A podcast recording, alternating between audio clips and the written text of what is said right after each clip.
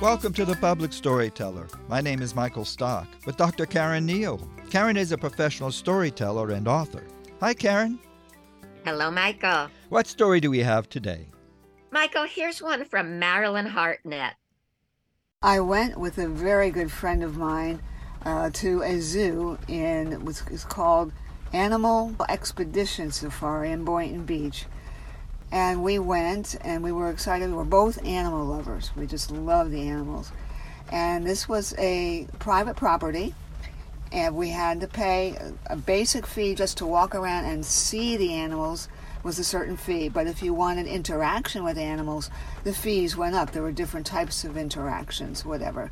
But we were just interested in going around and seeing the animals. Well, we started out, we saw a zebra and a camel the porcupine was huge. I didn't, I didn't realize porcupines were so big. And then we saw um, a cheetah, and they actually had in a cage, they had um, the things that we see all the time, the raccoons. And, uh, and anyway, we went through, and there was no, there were no tigers or bears or elephants. I think the camel was the biggest one, and they had places with the goats that you could feed the goats, and that was fun. Then we came to the kangaroo environment. The male kangaroos are kept separately because they are huge. The female kangaroos uh, hop around on a pavilion for which we can enter.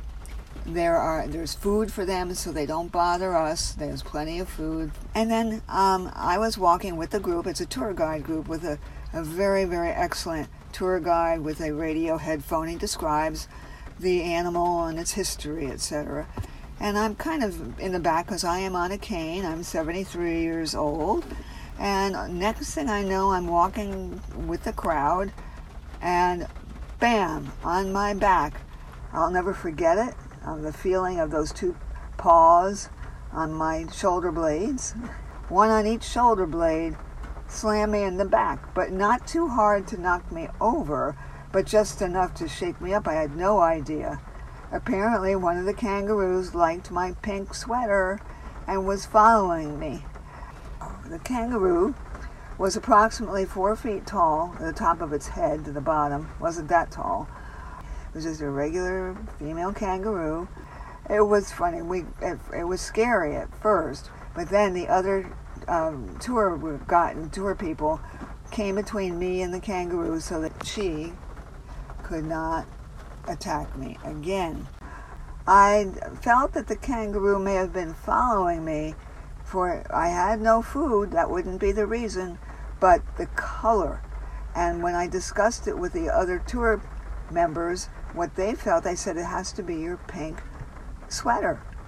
And apparently, light colors might attract the animal.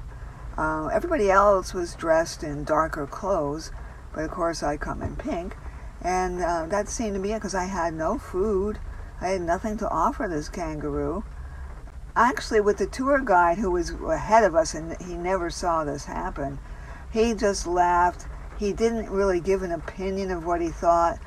But in looking back, when you go on these tours, they have warnings, they have what you need to bring, what you need to do and not do. And apparently, it's wear dark clothing, which I did not pay attention to. So once we got outside, we all laughed about it. And I said to the guide, I said, and I didn't even have to pay for this. And everybody just cracked up. Marilen Hartnett, a story about an encounter with a kangaroo. Yes, and this isn't your average story about an encounter with a kangaroo. Mm. I, and I'm only kidding. I know we haven't heard, had a single one of these in 14 years. Yeah, I'm what? not familiar with private zoos. Oh, oh, wait! I Netflix had a series on a private zoo of a man who owned tigers and lions, and you could pet them for a price. It didn't end well in that TV show. Oh no, I, I, it's not that. It's not. No, it's not that. This is called. Uh, she got it a little bit off. This is called Animal Adventure (ED) Adventure Park and Safari in Boynton. It is owned by a corporation, but it's not some guy in their backyard. I don't think. well, at least he doesn't um, have tigers that you could pet. This funny thing of the story that I love. And she did such a beautiful job of bringing this around full circle. This is perfect closure for a story. She starts off by saying, We paid and there are different fees right? If you want to encounter if you want to come up close and personal uh, with the animals you just pay a fee. Well she was 73 at the time and she didn't have kids with her and what does she need that for you know? So she had no intention of doing that. And then of course uh, at the end of the story and i'm glad glad that she not only lived to tell the tale, but I'm really glad that she thought it was funny. She makes that joke. I I got to interact with the animals for free, and uh, it was very cute. I can't believe she finally thought it was funny. I, w- I would have been awfully mad if a kangaroo kicked me.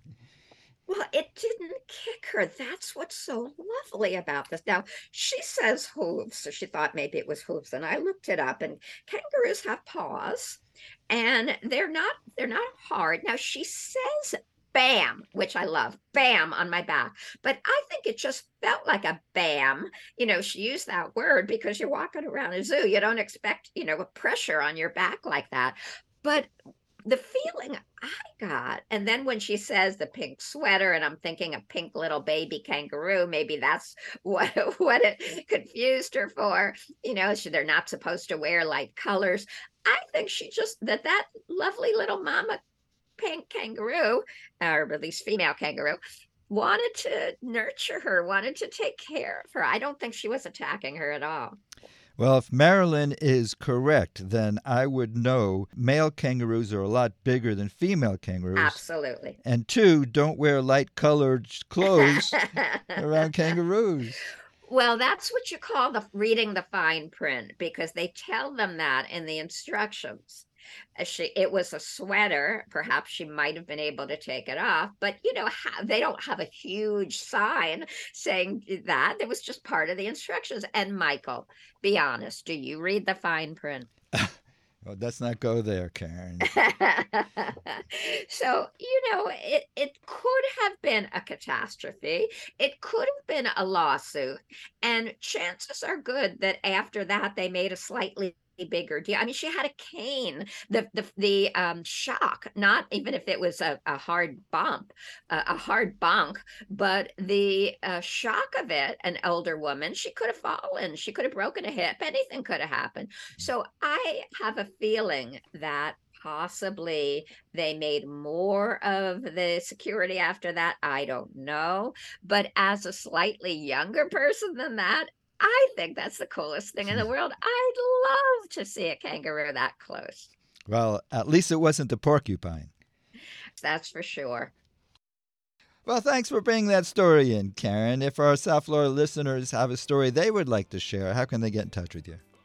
Send an email asking for instructions to C Neile, That's C N E I L E at fau.edu.